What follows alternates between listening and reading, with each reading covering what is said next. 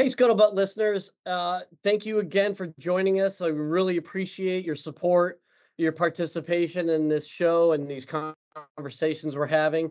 Um, really excited today to be welcoming to the show, or back to the show rather, uh, Lieutenant Colonel David Kelly. Sir, thank you so much for uh, taking the time this morning to uh, be with us.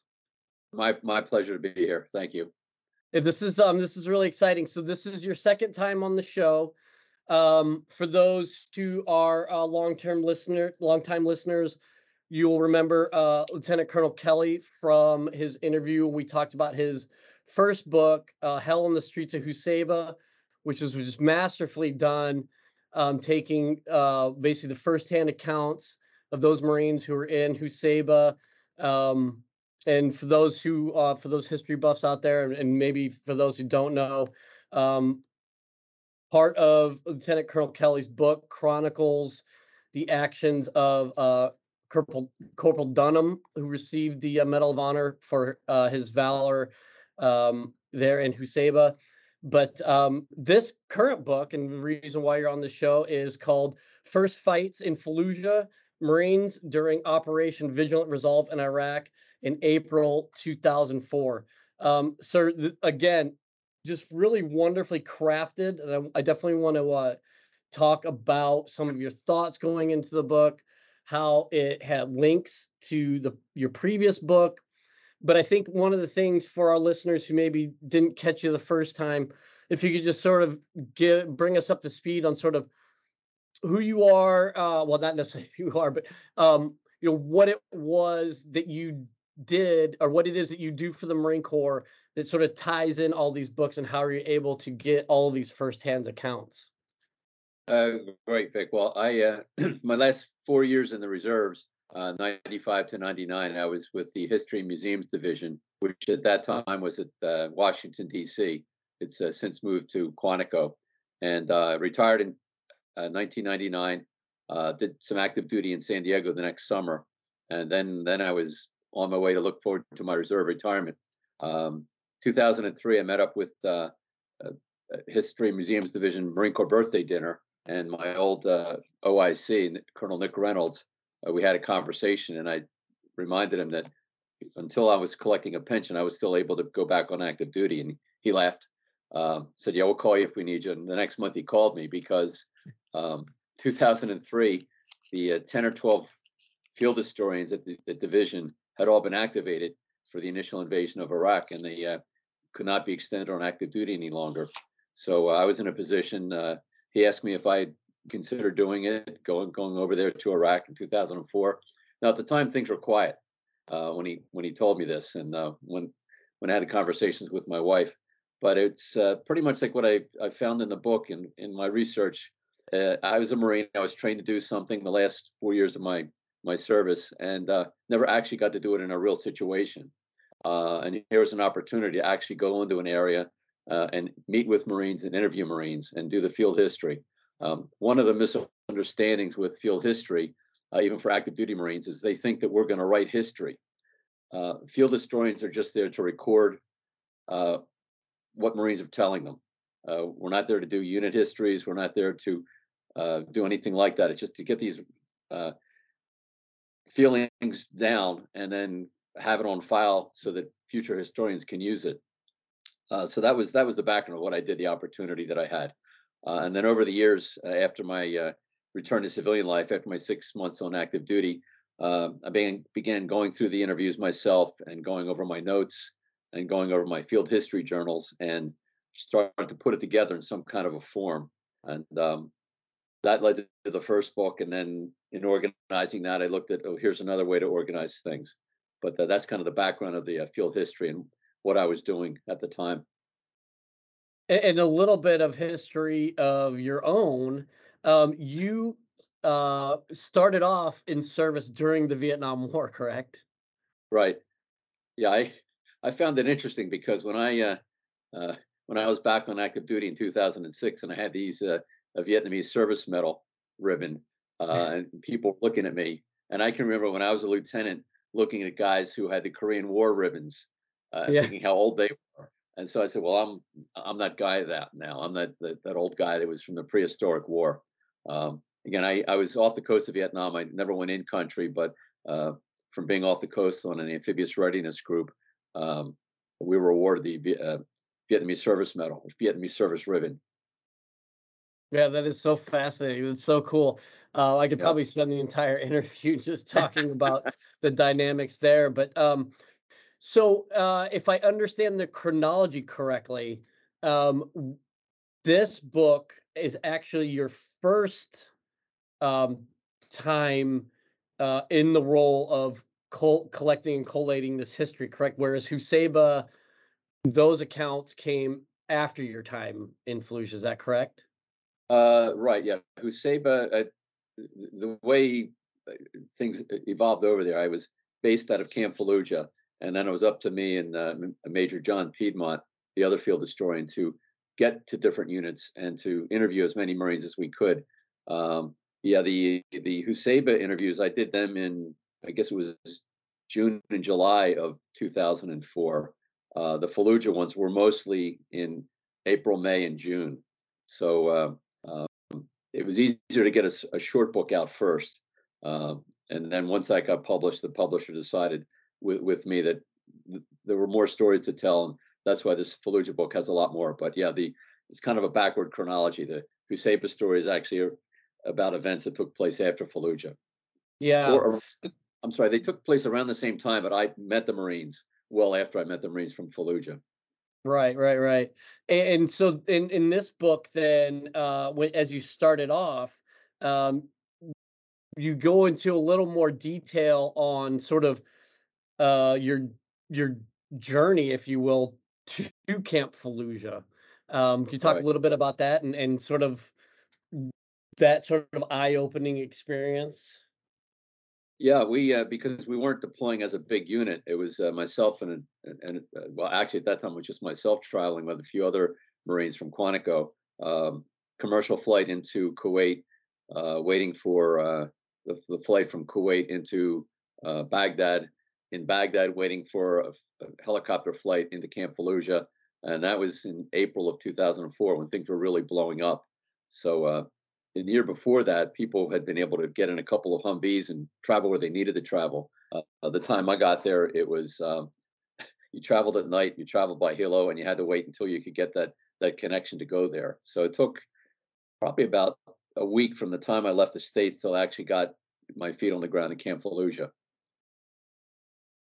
Yeah, and and and you know, hearing your accounts and and sort of how you recalled sort of maneuvering the battle space uh, really reminded me a lot of my time of you know this hurry up and wait, like don't unpack, don't get too comfortable, um, and, and then especially the type of uh, transportation, um, you know, it's it's hook or by crook, right? Like you're taking helos, fixed wings, uh, you know, ground transpo, like whatever, basically, because you're not necessarily slated on the um, Correct.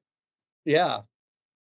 So you're you're kind of space A around the battlefield. Pretty much, pretty much. That's true. Yes. Uh-huh. yeah, yeah. I've spent uh even even as a u- you know part of a unit that's supposed to go, you spend a lot of time in those things just waiting for something to show up and and hopefully you don't get bumped.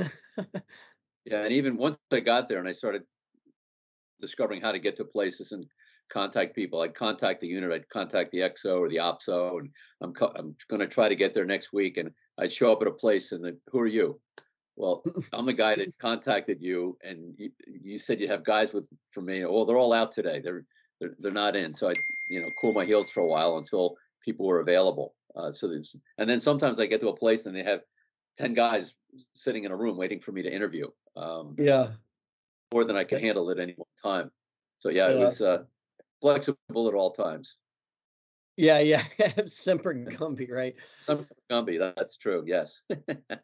Um, so yeah, so talking about this book, First Fights in Fallujah, um, I'm s- sort of noticing a bit of a theme, at least with these two books, um, and which makes me wonder what it was about these accounts and and this uh, action in particular that made you want to uh, to have it published.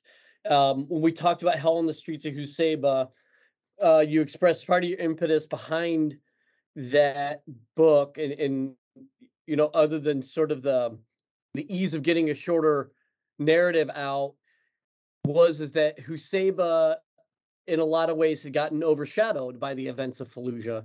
Um, Right. and you wanted to ensure that that this that those the actions of those Marines, the heroism, the uh, camaraderie, the that warrior ethos uh, that was exhibited there wasn't sort of lost to history uh, just because Right. of its proximity in time.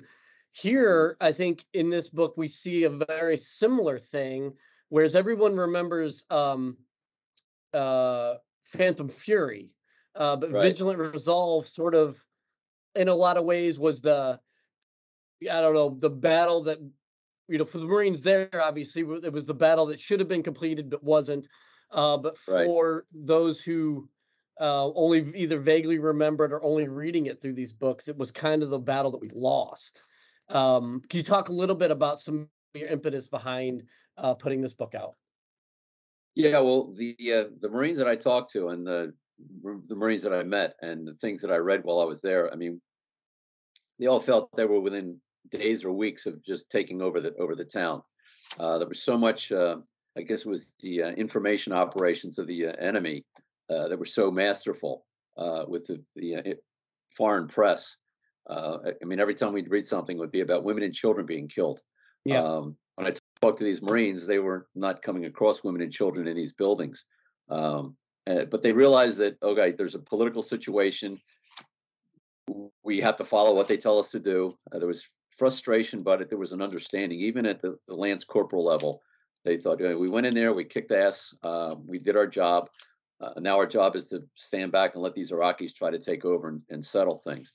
So there was frustration, but a, a maturity that surprised me especially among the younger Marines, about what was happening and the sacrifices that they had made. And uh, when I left in August, uh, they were they were hopeful that things would would improve. Now they didn't. Um, and then when the Marines went in the second time, there was no no second guessing, no thoughts. It was just uh, in November uh, they, they were going to do do what had to be done. Um, but yeah, the, the the early fighting um, is kind of overshadowed. In fact, books I read about Fallujah uh, I'll talk about the the November fight uh, and not a whole lot about the April fight. Uh, again, it, the April fight had gone on for another week or two. there wouldn't have been a November. Yeah. Um, the Yeah. time, knew that. Um, Yeah, I had um I after the invasion I had um you know made some drug deals to stay with third tracks to participate in the invasion. And that sentiment was very much the same when I left, you know, was like, hey, mission accomplished, right? Like President Bush on the aircraft carrier, you know, here we are. Um, you know, we're we're we're we're the guys with the combat action ribbons and you know, I go I, you know, because of my drug deal, I go off on recruiting duty. Uh everything like you said, the press is just all over the, you know, the brutality of everything that's going on. Uh I get back to the fleet in 2006 and you know, their first first tour Marines with, you know, racks three high, and I'm sitting there, you know, with the NAM and the combat action ribbon. Um, uh-huh. And but yeah, very much talking to those Marines who were there, going back again. It was very much that sentiment that like we were on the cusp, like like you said, like you could quite Right. literally see the finish line, and then we were Mhm. told to stop. Um, Right. and sort of the political climate at the time, I guess, is somewhat even analogous today, where hey, this thing happened. The the the Blackwater uh, contractors were you know brutally murdered, um, uh, dis- out for display. We have to respond, and then it's like, oh shit, your response is pretty gnarly. And it's like, wh- eh, what did you think was going to happen? Uh, eh, um, and then, like you said, that the the information campaign um, from uh, Al Qaeda in Iraq was was really way was a generation ahead of where we were um, Mhm. in controlling that narrative, and and they definitely won that aspect of you know the the the pillars of warfare and and Right. so, but um, so did, did you find then um, because uh, you'd said you know the, the the the bookshelves if that even is a thing anymore uh, were really just full of stories and narratives um, of marines in the november fight Right. uh, but did you find then when you were submitting this book that there were there was some pushback on like well why would we want to chronicle the accounts of the battle that we lost or even I didn't even know there was a Fallujah one. Uh, you know, how how what was the reception like when you when you were pitching this this idea? Well, probably four or five uh, publishers. I just got the letter back that said uh, we're not interested in this at, at this time. Uh, finally, I did get the the one publisher who um, actually turned out to be the agent and a publisher in the United Kingdom um, is the actual publisher of the book. But um, um, yeah, one of the things that I that, that frustrated me, even in, in, books that did mention First Fallujah, like I, I, was at a Marine Corps birthday dinner last month, and uh, Colonel Dick Camp was there, and um, I, I, I, chatted with him a little bit, and I said, you know, sir, there's a, a story in your book about uh, Iraq, about Fallujah, that's a half a page, and I said, it's it's two chapters in my book, the same event, and he laughed and he said, you know, that's how it had to be. I had to summarize everything there, and um, the other frustration in, in, reading books like Dick Camp's book, which was great, uh, is um, interviews were done with the same Marines, some of the same Marines who I met, but it would be a, a phone interview done in 2008. And mm. you know, I said mm. corporal a week after the event happened, and he was telling it to yeah. me like it was a movie. Um, and I felt there was there wasn't any of that. Any of the interviews that I did, none of them were used. Uh, that was part of my input is to get to, to get the this into print and get it out there. Um, uh, it, there were a couple couple of books I've read, and they would do the um, uh, the official report or the the commendation report that would be quoted in the book, and you know it's written in a certain type of language. It's, it's not a corporal saying, "Holy shit, we just got overrun and the stuff was happening," and it's you know a great risk to his own life. Corporal Jones made this decision. That's the legalese. The, the interviews that I did was these are the words of the guys. It's they're not being uh, refashioned for an award. Uh, it's yeah. their actual feelings. They're, it's actually what happened. It might take four pages in the book to tell this story that he's telling me, and for an after action report, it's got to be summarized in a couple of paragraphs in a, in sure. a certain format. Yeah. Yeah, I thought it was really uh, one of the things I really enjoyed about the book was some of the the anecdotal, which you're not going to mm-hmm. get years later over a very sterile sort of like, well, hey, tell me what happened. Um, there, right. this is very raw. These are very raw accounts, and I, I like, for example, the um, I, I'm drawing a blank on on which Marine it was that you'd interviewed, but he had was was known for saying that like mortars don't strike the same place twice. Right. right. And uh-huh. then he gets hit on the roof twice, and then his his account is, well, it must have been a rocket then because mortars still don't hit. You know, like Marines are never wrong, man. We are never wrong. Right. right. Um, or the um the tanker uh who had said, hey, there's something else going on here other than this jihadist zeal, uh, because the, there was an uh, insurgent who was firing an AK at this main battle tank and they right. had literally pointed their main gun at him, and yeah. he just kept uh-huh. going. Uh-huh. Um, it's like these guys must be on drugs because that was insane. Um, right. Yeah, you're not going to see that in an after action report. So yeah, this is yeah. um, it's it definitely resonates. Uh, I think even beyond, um, you know, for those who are there, because especially as we're talking and especially looking back now on the long war as we're you know i guess official right officially unofficially not doing uh, these type of combat operations um, there is this tendency to sort of in our collective consciousness to just merge everything all together like oh right. i was in fallujah like great and then everyone thinks of you know whatever it is they think of as fallujah but there's no there's no longer that um individual is i guess individual is the right word but that idea that these things happened to marines sometimes multiple times but this time happened at this time you know this thing happened at this time and that's important that we don't lose the mm-hmm. context true. yeah. um, well, well, even about, in uh, oh, go ahead, please. just saying, you know, the, the books that tell the big story, they have to tell the big story. Uh, my two books don't tell the big story; they tell the individual stories. And uh, one of the things that even even when I was putting it together and then revising it, I I, I thought this this is giving me a, a, picture that I didn't see at the time. You know, I was so close to it that I didn't see some of these things until I stepped back years later and saw the connection between a lot of these different stories. I mean, oftentimes I'd be just taking notes doing a story and not not really listening because I was busy um, recording everything and and being careful that I didn't miss anything that he said. It was really later, look, look, reading through my notes, reading through my journals, and then listening to the uh, Marines, and then summarizing what they said. That's where I I was able to form a better picture, and then organizing that into a book and deciding which which Marines I would include in the book. For instance, there's a a, a Marine gunnery sergeant with the Amtrac uh, company. Um, great interview, but it wasn't a combat interview, so that mm. I thought, okay, I'm going to leave out for the general reader. Now, to a Marine, that might mean a whole lot. Like, wow, how did this gunny handle operating this company out here in the middle of nowhere, keeping the vehicles up, getting parts in, things like that. But for uh, the average reader, and even for a lot of Marine readers, um, they, want to see the, the nuts and bolts of the, the front end of the of the combat. Uh, same thing with uh, aviation. There were a couple of aviation interviews I did that were really, you know, down to the nuts and bolts of keeping the the hel- helicopters up in the air and repairing them and everything, but um, they weren't involved in combat actions. So some of them I just you know made a decision to leave them out.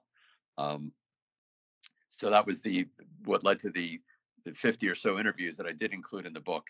Um, and even then, there were a couple of stories that were the guys just didn't talk a whole lot.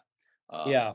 You know, and okay, it, it's a page. This guy's important. He's a he's a corporal squad leader, but um, and he was involved in some stuff, but he doesn't uh, doesn't talk a whole lot about it. And it was, he wasn't holding anything back. Just not a very vocal person. And other interviews, I'd, I'd, be there for some interviews with an hour and a half. I just sat there listening and taking notes.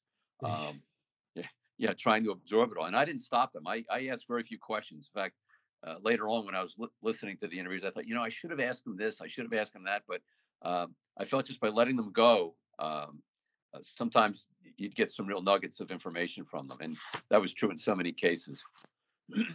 yeah, we had talked about this a little bit in um, uh, when we were talking about Hell in the Streets of Husaybah.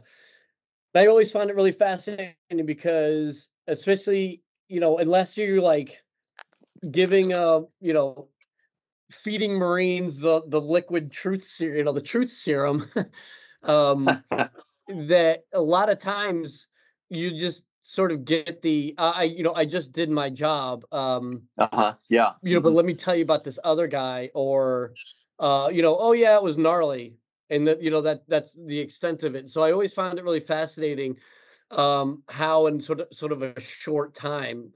Mm-hmm. Um, you know, you get like you said, sometimes you would show up to a location and there'd be 10 Marines sitting in a room. Yeah a lot of them, you know, probably 80% of them are sitting there shitting their pants like, oh my God, am I under investigation? But that was the thing that I would have to break through it at the beginning. Say, look, I'm a high school history teacher. Uh, I'm a reservist.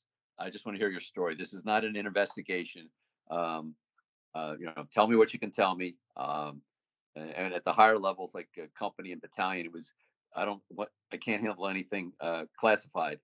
Um, because that was a, that would have been a whole nother issue trying to transport that stuff around if I'd sure. got anything classified. Even photographs that I took, if I was in the battalion headquarters or regimental headquarters, uh, I didn't take any pictures of anything. Even though yeah. it would be interesting to put into a book, I wasn't thinking of a book at the time. But you know, I don't get involved in that um, uh, that whole situation. So uh, yeah, yeah, it was breaking through the. Uh, this is not an investigation. This is just we're recording this uh, a couple times in the Husaybah book, I mentioned it, where uh, Marines would say, "Ask me, sir, what's going to happen with this interview?" And you know, I give them the, the basically it's going to be in storage. Someday in the future, some historian might come across it and and use it. That's what it's for. Um, and um, again, part of me writing the book is nobody came across these interviews and nobody used them. So I thought, well, I'm going to use them.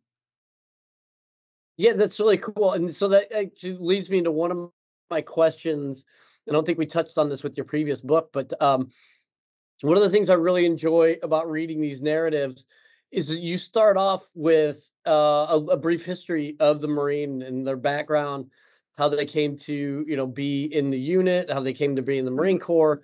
Um, is that a is that sort of SOP within History Division, or is that just something you were doing to sort of um, help you know lower some of those defenses and, and break some of that stuff down?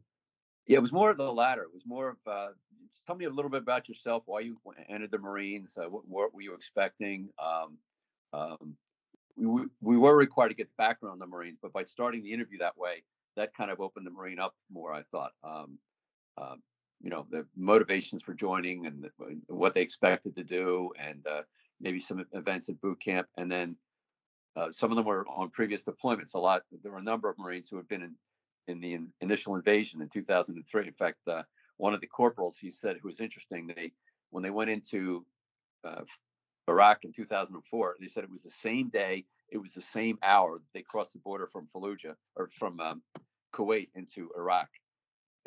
Although the year earlier there was there were bombs falling and helicopters flying in the air and jets flying overhead, but they they pointed out how ironic it was that they were back in the same on the same roads in the same places a year later. Um, and then and some of them wanted to talk about their experiences the year before, and I let let them go. Um, you know give them a whole different perspective and then then it would get into the current events and uh, you know i would never say do you have anything really exciting to tell me it would just tell me yeah. what happened what, what yeah. did you do and and kind of let them lead lead the path. I, I think if i'd asked the the, the, the hard hitting type questions at the beginning i wouldn't have gotten the responses that i got. Um, you know they'd be yeah, it, it, probably would have come off like you were doing an investigation. Right yeah. or or I'm, I'm, I'm doing a uh, you know a combat report or, or writing up a a commendation for a medal or something like that and they're oh right. I know, I know how that has to sound so my mine were no these these are not that at all this is just tell me what happened well i think it was uh it's an interesting choice and one that ne- didn't necessarily come through to me um until i saw again uh the style choice again in this book was is that how much of um sort of it really speaks to the humanity of the mm-hmm. Marines uh, that these aren't, you know, we aren't, they aren't just uh, these robots, you know, break glass in time of war. Um, that these are real people uh, with real issues that come from all, you know, just a whole menagerie of of backgrounds and upbringings and experiences that led them to this thing. And so I thought it really um, it added a lot of, uh, I guess, texture uh, mm-hmm. but also a lot of humanity to what's going on. Yeah, there was one corporal. I can't think of his name, but he was talking about they're, they're clearing rooms in this apartment building, and they're they're getting grenades thrown at them, and they're shooting at people. And then he kicks open a door, and there's a couple of women and a little girl the same age as his little girl um, there that he didn't yeah. shoot at. He, and he, and how that affected him afterwards. He said, you know, there was, there was this little girl the same as my little girl, made me think about my little girl, and uh, yeah, you're right about the humanity that, you know, five minutes ago they were shooting at somebody who was shooting at them in the same building, and um, they didn't know what was behind that door when they kicked it open, um, and yet they had enough uh, presence of mind to stop what they were doing and realize, okay, these are innocent civilians that we're uh, we're faced with right now, and all we have to do now is calm them down and then go about our business in the, in the same building. Yeah, no, I, I yeah the the those sorts of decisions and I, I, have always said that you know from my time um in like i've never been more impressed with the emerging generation of mm-hmm. americans mm-hmm. uh than when i saw these marines doing the things that they did at a level that like it's just it's literally mind blowing i guess not literally mind blowing but quite literally uh, it's mind blowing to just think about all of the things that they've had to navigate through and the decisions they've had to make like within split seconds and just the level of um just depth and and how dynamic each of these marines were i, I just uh it almost brings me to tears when i think about like just how amazing uh, they are at, at their age you know I, I i joke but it's it's real like when i was their age the hardest decision i had to make was do i go to class or do i keep drinking? Um, and you know, so I've, I've just never been more impressed, and I, I, I, it, it definitely comes through on the page here in in your book. So I, I really appreciate that. Um, Well, I, uh, I gave it a, a short talk. There was a parade a year after I got back. They asked me to be in a parade in the, the town where I was teaching. And uh, they asked me to give a few remarks at this memorial service. And uh, I, I probably offended a few of the old guys there. No, I'm an old guy now, but I mean, old like Korea War vet guys and a few uh, World War II vet guys, because this is 17 years ago.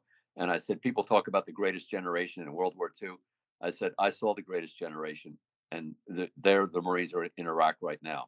And, and same as you, I was just totally impressed by um, the maturity of these these young men and um, uh, what they were doing. Um, and sometimes people said to me, "How come there's no women in the book?" And my answer is there weren't any women in the infantry back in Right. 2004. I interviewed the people who I've met with. Now I did interview some female Marines in aviation units and some female uh, corpsmen um, and um, some some uh, other people that were uh, uh, motor transport uh, people, but the, the the operators out in the field, those are the guys. Those are the men. Uh, Yeah. Even uh, when I, I I met with uh, General Mattis at one point, he didn't want to be interviewed, but he did meet with me. Uh, we found out we had been at the basic school around the same time.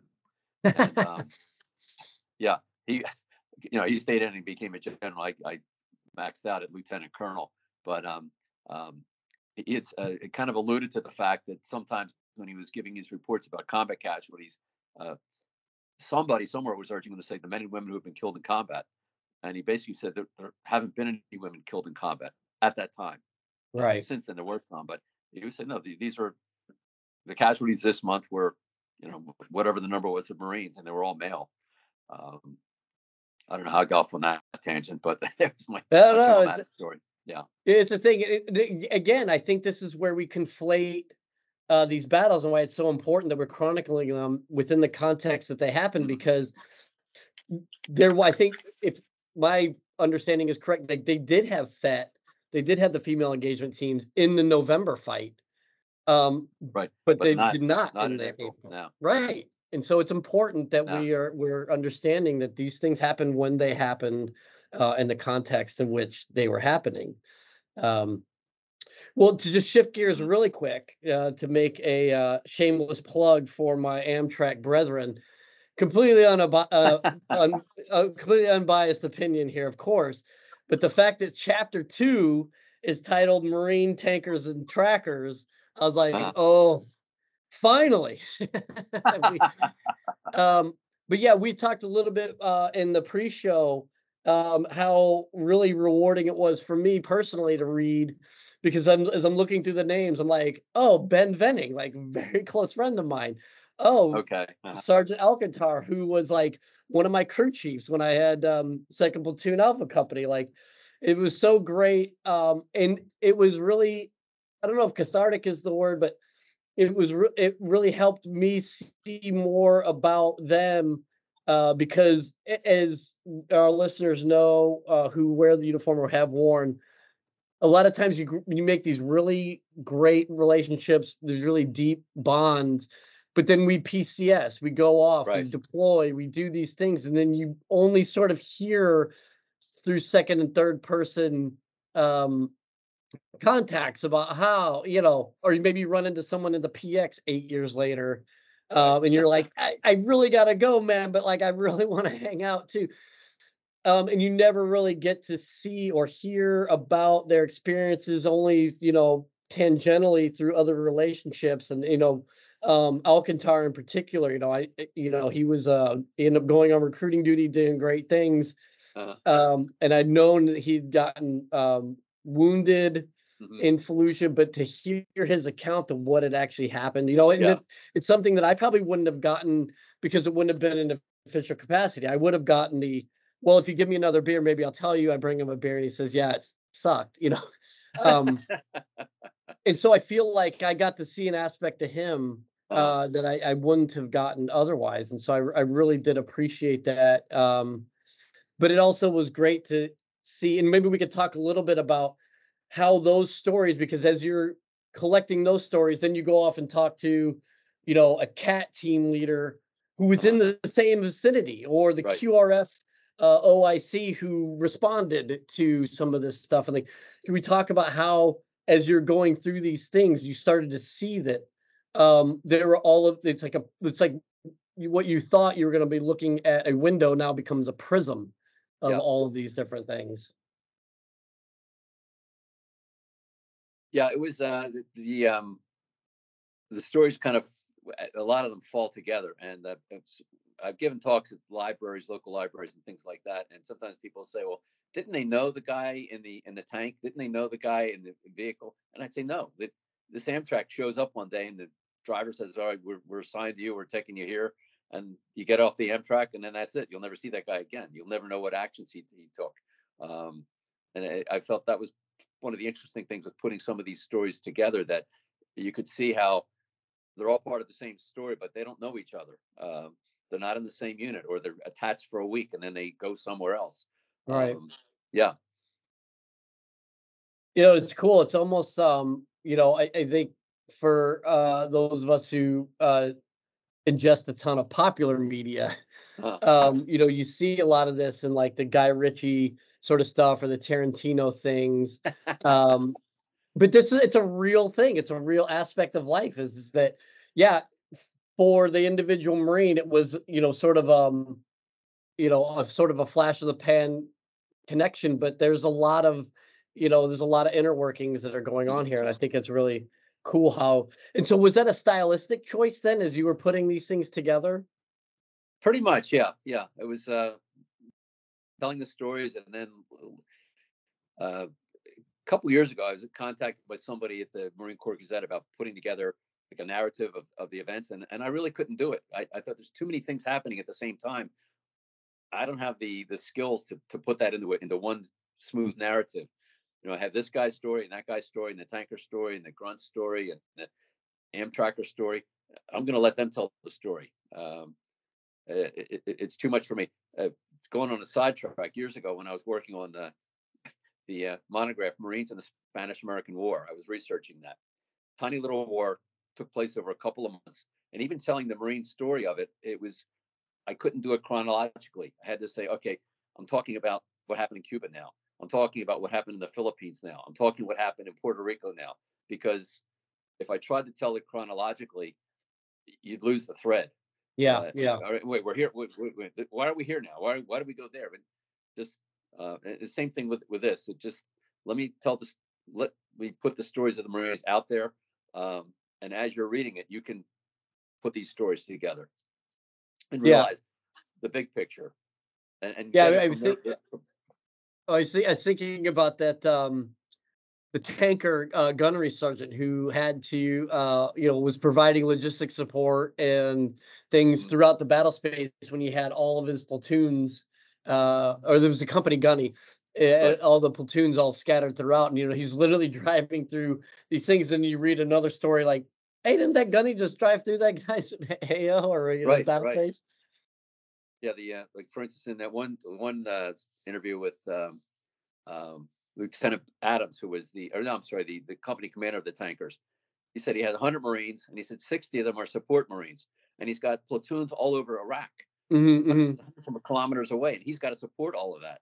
And so, yeah, that company gunny, he, he's doing all of this somehow. He's supporting guys in in uh, Al Asad, he's supporting guys in Fallujah, he's supporting guys out on the border with Syria. They're all his guys Yeah, and you know the, distances that they had to overcome and keeping those vehicles running and that was true for any any vehicle the amtracs the uh, lavs uh, they were all over the place um, it wasn't a, a linear battlefield by any means Yeah, yeah. We had a. I mean, uh, before we had sort of inundated ourselves with MRAPs and and all of these, uh, you know, more survivable vehicles. It was amazing, sort of the, you know, it's, it- it's similar by hook or by crook. You know, all of Mm. these, a lot of, the- especially the mechanized units, would have to transport there in a wheeled vehicle, right maybe operate for a week or two, and then get your actual TO weapon. uh-huh. Um, so very Well, cool. the tankers weren't weren't even expected to be in their tanks when they went over there they were they were trained as um, as infantry and they were going to be uh, convoy security and then about two Mhm, weeks after they mhm. got to Fallujah, like, oh, here's your tanks. Go be tankers. Yeah, it's like And did. Really? but- Are you serious? Yeah, yeah. Well, what You know, about um what? Oh, go ahead. Sorry, sorry. I'm just going to say another uh, interesting thing. I might have mentioned this in our first interview is when I I've given talks to people and I've I've shown some of the pictures of the of the Marines that I met, and people would say, you know, they're so young, they're so young, and I, yeah, they're 18, 19 years old. They're uh, guys. He's a squad leader. Yeah. He's in charge of 10 or 12 Marines, and um, sergeant he might be 20 or 21, um, because I think regular civilians have this view that oh yeah, Clint Eastwood was the gunnery sergeant in Heartbreak Ridge. yeah. Clint Eastwood was like 20 years too old to be that gunnery sergeant. You know, he was in his 50s. A gunnery sergeant would be 35. Yeah. Uh, the lieutenant's going to be 23. Captain's going to be 26 or 27 or major. People don't realize how young these people are and the, the, the decisions they make and the maturity that, that they have um, to do these things. And uh, another thing I talk about sometimes when I give my talks is, you know, some of these guys do their four years and they get out. They'll never have this kind of responsibility again. Um, and I don't call it post traumatic stress, but it's post traumatic adjustment where, you know, when you're a corporal and you're in charge of a squad, every day, every decision you make is important. You get out after four years, you're 22 years old, and you're just a guy working at a job and you're just doing everyday normal things and you, you don't have that responsibility. You don't have that worry, but it's still like, it, it has to be a letdown, especially for the younger guys that, you know, they, they were living on the edge and they were making these decisions and you know, being up hours at night, making making up a um, um, preparation for an op order uh, or or a patrol order, and then then that's gone. Um, Mhm. So I don't always see it so much as oh these guys are reacting to being in combat. It was they're reacting to not being in combat. Um, life is just life now. Um, yeah. yeah it's very it's it's it's almost intoxicating um in hindsight at the time hindsight. you know you're so in in in the in the trenches quite literally for some um that you don't really see it but yeah when because it's a and we've talked about this on, on other podcasts of, uh, of dealing with you know mental health and stuff but it's that sense of purpose Mhm. I mean, it is. It's it's it's palatable um, when Right. you're in country because, like you said, like everything hangs on, you know, w- the decision that I make, whether it's uh, in preparation for a patrol order or Mhm. your, you know, eh, um, actions during that patrol, and then even Mhm. you know how you how you bed down and how you allow the Marines to to rest and recover. Uh, knowing that they're going to be going out again probably in the next four four to six hours so Mhm. Mhm. um yeah well on that note then like what are some of the stories then that stand out to you I know we've we've mentioned a few uh Mhm. but you know you because you really do span the gamut um on who you were talking to with this from your you know pfcs all the way up to a brigadier general um Right. which ones stand out mostly most to you Well, one at the beginning of the book, it's uh, Lieutenant Benjamin Adams, who uh, was a tank platoon commander, and he's the guy that almost blew up the Marines in the in the building in uh, in Fallujah. Um, two years ago, I was reading Marine Corps Times online, and I was reading about the last Marine tank battalion that was being um, disbanded, and I looked at the name, and it was Lieutenant Colonel Benjamin Adams, and I thought, wow, that that's got to be the same guy. So I, um, oh no, okay, i I got you uh, almost lost the network there. Um, you still there? yep still here sir Okay. Um, I, uh, I I printed out his interview, the interview that, that I did with him, and sent it to him. And um, about a week later, I got an email from him, and he thanked me for the interview. And he said he was every everything had been closed down. The books that were closed. He was on his way to the Army War College for his professional education. Uh, he's got to the gate of uh, 29 Palms, and at the gate, the guard said, "Sir, there's a, a, a pa- an email or there's a package for you back at uh, at, at base postal." So he turned around, went back and picked up. It was the package that I had sent. It's about 20 Oh. pages of the interview. Yeah, and um, he he was so glad to get that um, to see that the, the story was being told. And I said, you know, I'm working on getting a book published right now, and um, uh, hopefully he's he's got a hold of the book. Um, no, another story from the, the first book, I may have mentioned this, is uh, uh, shortly after it came out, I got a, a message from a Marine who was interviewed. It was a, a one and a half page interview, it, not not very detailed, but the interview said simply, "Sir, thank you for telling my story," and that's that's kind of my goal here. Um, some other stories. The uh, the uh, couple of the helicopter uh, people that I met with. Uh, one was a, Captain Meyer who had been in um, uh, involved in the initial invasion in 2003. And in his in, in his interview, he said, "I never thought I'd be back here again, flying missions like this again." And um, he described how uh, his uh, his uh, uh, his Cobra helicopter, the rotor blade was hit by an RPG round. Um, and people said, "An RPG round in a helicopter?" I said, "Yeah, one of the techniques that the insurgents were using. They aircraft would come over, they just fire a bunch of RPGs at it mm. and maybe get lucky." And with him, uh, the, the rotor hit the RPG round, broke the round in half, uh, exploded above the helicopter, but didn't disable it. But he was able to get it back to Camp Fallujah. And um, he got back in, he got back to, um, I guess was Camp Al Taqaddum. Uh, and when as soon as he got back in, they said, "Well, we got we're down a, a co-pilot. We might have another mission for you." That night, uh, he said the mission was canceled, but it was that kind of a thing where you're up there, you're getting shot at, you almost crash, and a couple hours later, they're telling you to get ready to go up and do another, uh, uh, go back into the, into the fight again. Uh, yeah. Another another interesting helicopter story was the, uh, I guess it was a staff sergeant was talking about they were flying over a, a convoy, and they didn't get the radio frequencies right. The convoy didn't have the radio frequencies, so the helicopters could not talk to the convoy commander. and this uh, staff sergeant got a piece of cardboard from an MRE, wrote down the the um, um, the radio uh, frequency, put it into a empty water bottle, dropped it out of his helicopter in front of the convoy. The convoy stopped, looked at the water bottle, and then then they were able to communicate with him. Um, because you know he's going to tell them, "Hey, up ahead there's something bad," or uh, "This area is clear."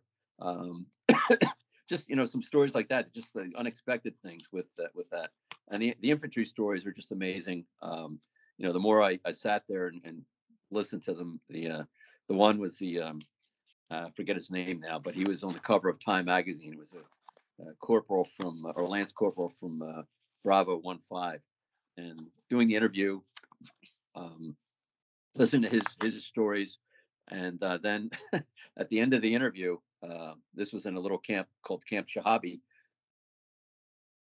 At the end of the warehouse where we were, there was these three or four explosions.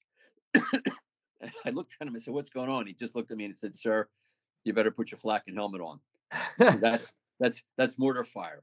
And he he it was like another. It was a day at the office. It was you know maybe 100 feet from where I was sitting. These mortar rounds were hitting right outside the warehouse. Uh, and he said, "We have guys out in town right now. They're probably chasing after those guys who shot the mortars." You know, there were situations like that where it's just okay. It's another day at the office, and I'm I'm falling out of my my pants. Just uh, you know, we were 100 feet away from getting hit by mortars. Um, uh, and then a couple of the uh, the Marines, there was a sergeant and a corporal who were in the uh, the Amtracs uh, that were in that big incident that day in, in the middle of April in Fallujah. Uh, just their their operations. And, uh, and one more story. It was the I forget who it was, but it was a corporal. I call it the ice cream cones in the attack. they were again Bravo Company One Five. They were um, on a mission in, in, the middle of April in Fallujah. Uh, and they'd broken into a warehouse, and it turned out it was an ice cream factory. Uh, and the uh, the guys inside, once they figured out that these were just regular civilians, they offered them ice cream, and they didn't want to take anything. But the corpsmen tasted it and said, "Yeah, it's good." So they started eating the ice cream cones, and then firefights started taking place outside the warehouse. And they go running out of the warehouse with the ice cream cones in their mouths because he said, "We're not going to let go of that ice cream. We haven't eaten since yesterday." I said, "This would be a great movie, having the you know, Marines running down the street with ice cream cones sticking out of their mouths." yeah, some of the stories are funny like that, and then some of them were just, you know, seat of your pants. Holy crap! This this guy survived this. Um, yeah, just just so many stories, and I'm glad that the publisher decided to put it out there. Uh, the book is on sale at the uh, National Museum of the Marine Corps. It's online also with Amazon. So uh, I'm hoping that by things like this, more people hear about it, and the, you know the people who know people in that book will say, "Hey, there's a book out and you're in it." Um, yeah, and your picture's in it too. Um, that was another thing with some of the big big picture books. Tells the big story, but you never see what who anybody looks what anybody looks like. No, that's a great point. Yeah, that's right. You get a bunch of charts, you get a bunch of sort of uh, you know group photos, like hey here, and, it, and it's usually the higher ups, right? Like oh here's Oh yeah. uh-huh. Colonel so and so briefing his big- Marines, or that- here's that- Yeah, that one, the one million map of Fallujah, or that's up uh, of all of Iraq behind the, uh, the the colonel or the general, yeah not the guy on the ground here. no so another thing, thing for, for me was once I got uh, was able to get some charts and maps done, it actually made it clear to me what the guys were talking about when they were, when I was interviewing them because I didn't have maps when I was there, and you know there were maps in, in rooms and stuff, but um, once I got a uh, a couple of maps and had somebody make up the maps for me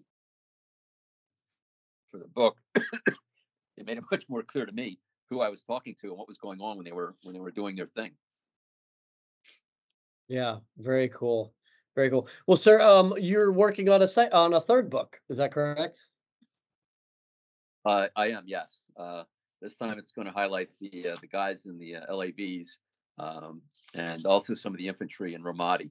Um, Ramadi again was one of those stories. Uh, a lot was going on in Ramadi, the provincial capital, but it was far away from Baghdad. All the civilians were near, near Fallujah. The civilian reporters were near Fallujah, and that's that got all the big big play in April of 2004. But Ramadi was going on at the same time um, a bigger city uh, and just as bloody. Um, so Yeah. interviewed a, a couple of the three or four companies, infantry companies that were there uh, in the spring and summer of uh, 2004. Um, and one of the stories that's going to be in that book is um, there was uh, I forget the company commander, but when they checked into this outpost at the uh, the eastern edge of Ramadi, the, the outgoing army guy said, "Hey, make sure on Thursday nights you have your troops inside." And he said, "Why?" I said, "Well, every Thursday night around 2100, uh, they they pop some mortar rounds in on us." And this company commander uh, thought, "Well, that's kind of odd. Every Thursday, uh, all right." So the first Thursday they were there, there were a bunch of mortar rounds hit the camp, and that was it. So he looked at it, had his guys go out and do a um, um, a survey to see where the rounds were coming from. You know, they they looked at the uh, the path of the explosion. Okay, they're 60 millimeter rounds. Uh, they have to be coming from this area. And the next Thursday, he sent a patrol out, and they they killed the guys that were shooting the mortars at them. And the, from that point on, there were no more mortar shoots on Thursday nights. Uh, you know, it's just kind of a uh, the army had done things one way, and the Marines were doing it another way. That's that's one of the stories in, in the second book, uh, or the third book rather.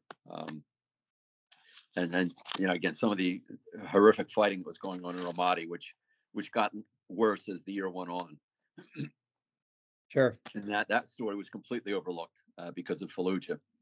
hmm Yeah, no, it's um, it's really it's fascinating to see you unpack these things, especially the, you know, uh, at, Yeah, the LAVs that was interesting because they were all over the place. They were I interviewed LAV guys at Camp Fallujah who were actually from Camp Lejeune, and they were attached to the LAV battalion. But most of the LAV battalion was out uh, west of Ramadi and guarding the border areas out there. And uh, some you know pretty interesting stories with those guys too. Um, so that's book number three that's in the works right now. It's roughly roughed out. Uh, let's see what the publisher thinks and more changes that I have to make to it. One thing that I am going to do with it though is I realized in the first two books, um, a lot of times when I was describing things, I was using Marine talk. Mm, would say XO, CO, OIC, COC.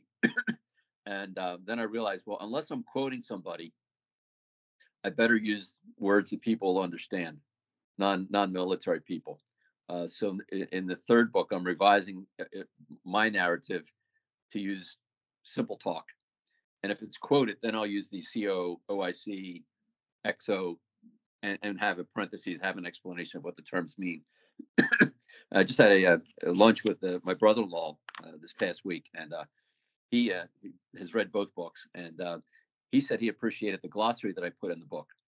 Uh, and part of my thought process behind that was going back to my Spanish-American War research. When I was doing it, I kept thinking, I wish somebody had written this down, or I wish somebody had explained this better. So uh, when I was interviewing Marines, and then when I was revising the books, uh, I spent extra time with a glossary because there were terms in 2004 that I didn't know, and I I didn't only been out of the reserves for three or four years at that point. Uh, and there are terms in the book that are from 2004. Weapons are, are no longer in use. Um, and in 10 years or 20 years from now, there's going to be terms that nobody nobody will know. Uh, but the glossary is there to explain all that, and it's a pretty extensive glossary, uh, more so than in a lot of books that I've read about uh, uh combat in, in Iraq at that time. Um, and when I when I wrote the glossary, I tried to make it in civilian talk, so that the a non-military person would understand. Um, like here's one for instance, sit rep. This isn't the official military description, but I just said situation report of an ongoing action. So a civilian can read that and understand. Okay, that's what a sit rep is. Um, you know, a snake. You know, you and I know. Okay, that's a that's a cobra what's a it's a Cobra helicopter. So in, in the glossary, I have Snake, and then I have nickname for a Marine Cobra helicopter. You know, it's not yeah. official, but everybody calls them the snakes. Sure, and then you know we love to uh, hybrid and bastardize existing acronyms and reappropriate right. them. Oh yeah. So even if you already knew that that acronym existed, it may not mean the same thing that you thought it did when you were using it. Well, like uh, HET is one that I came across. HET was Human Exploitation Team, but it's also heavy equipment transporter. Yep. so depending on how it's used, then you can figure it out, but you, you still have to spell that out in the glossary so that okay, het means this in this case, and it means that in that case. Yeah. Yeah. Well, sir, thank you so much for taking the time today. Um, really fascinated with your style choices, um, what you're doing to highlight uh, these battles and and to bring it, you know, sort of making sure these things don't get lost in the public consciousness. Um, right. I'm really looking forward to your third installment. So, well, I, am appreciative of, of, meeting with you uh, on these these talks and getting the word out this way too. So, um, more more people can read about what our Marines are, have done over there. Yeah, absolutely. Yeah, and um, I think it's really important that these things are chronicled and, and they're out. So, the book is First Fights in Fallujah Marines during Operation Vigilant Resolve in Iraq, April 2004. It's out on the shelves now. Um, Lieutenant Colonel David Kelly, USMC retired. Sir, thank you so much for being here and um, look forward to our next chat when your next book goes up, comes out. thanks so much, Vic. Great talking to you. Great talking to you, sir. Have a good one. Okay, thanks. A common axiom is that those who do not learn from history are doomed to repeat it. Another axiom is that we sweat in peace so that we don't bleed in war. Here at the Marine Corps Association, we fully understand both. That is why we offer through our professional development page on our website a comprehensive catalog of battle studies, tactical and ethical decision games, and war games to ensure that not only do we learn from the past, but we embrace the thoughts and decisions that influence the outcomes of some of the greatest actions of the Marine Corps. We have tools and techniques that will enhance both unit training as well as enable comprehensive self study.